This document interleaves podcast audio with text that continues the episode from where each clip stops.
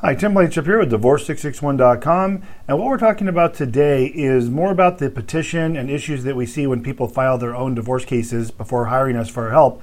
Is in this case, we're talking about the petition related to child support. We're talking about number seven on page two of the FL 100.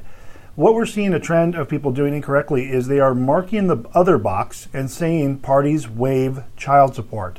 In California, child support cannot be waived. You may be able to have a zero support order in some cases, if that's how it pencils out, but you cannot waive child support. In fact, box A of number seven says if there are minor children uh, born or adopted by petitioner or respondent, the court will make orders for child support. It says right there, so you cannot waive it.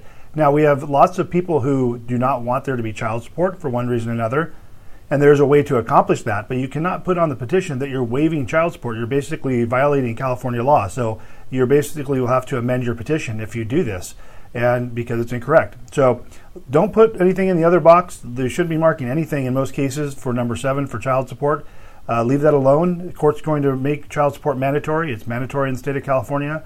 So leave that box alone. Now, if you want a zero support order, you can do that. There's a way to do it. It's very technical. We do it all the time but you need to know the exact legalese to do that. So if you need help in doing that, give me a call. We can certainly help you uh, finalize your case if that's where you're at uh, with your judgment.